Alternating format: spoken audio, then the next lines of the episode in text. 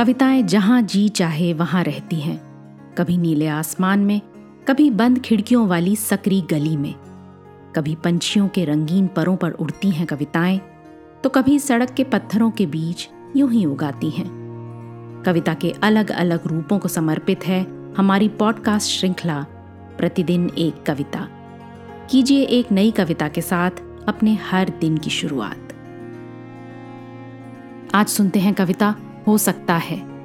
अशोक वाजपेयी जी द्वारा लिखित ये कविता सुनते हैं उन्हीं की आवाज़ में। हो सकता है इस बार हम असमय आ गए हों। हर समय कुछ ना कुछ का अंत हो रहा होता है और उसी समय कुछ ना कुछ का आरंभ भी। ऐसा लग सकता है कि अंत ही आरंभ है और आरंभ ही अंत है। ठीक ठीक समय तय कर पाना मुश्किल है, क्योंकि हर आना अंत है और आरंभ भी।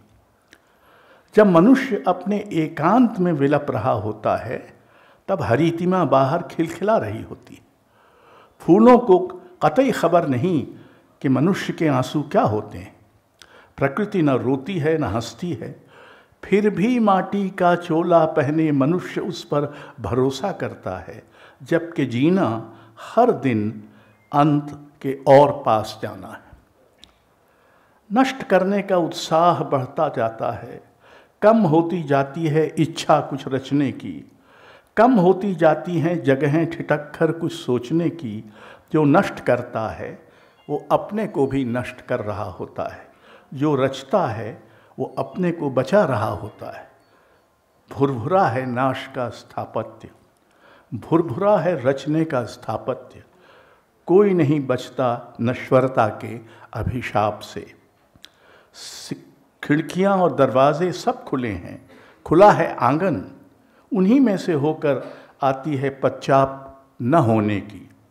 हम उसी पच्चाप की और आप लोग की ओर आपका ध्यान खींचने शायद असमय आ गए हैं। आज की कविता को आप पॉडकास्ट के शो नोट्स में पढ़ सकते हैं।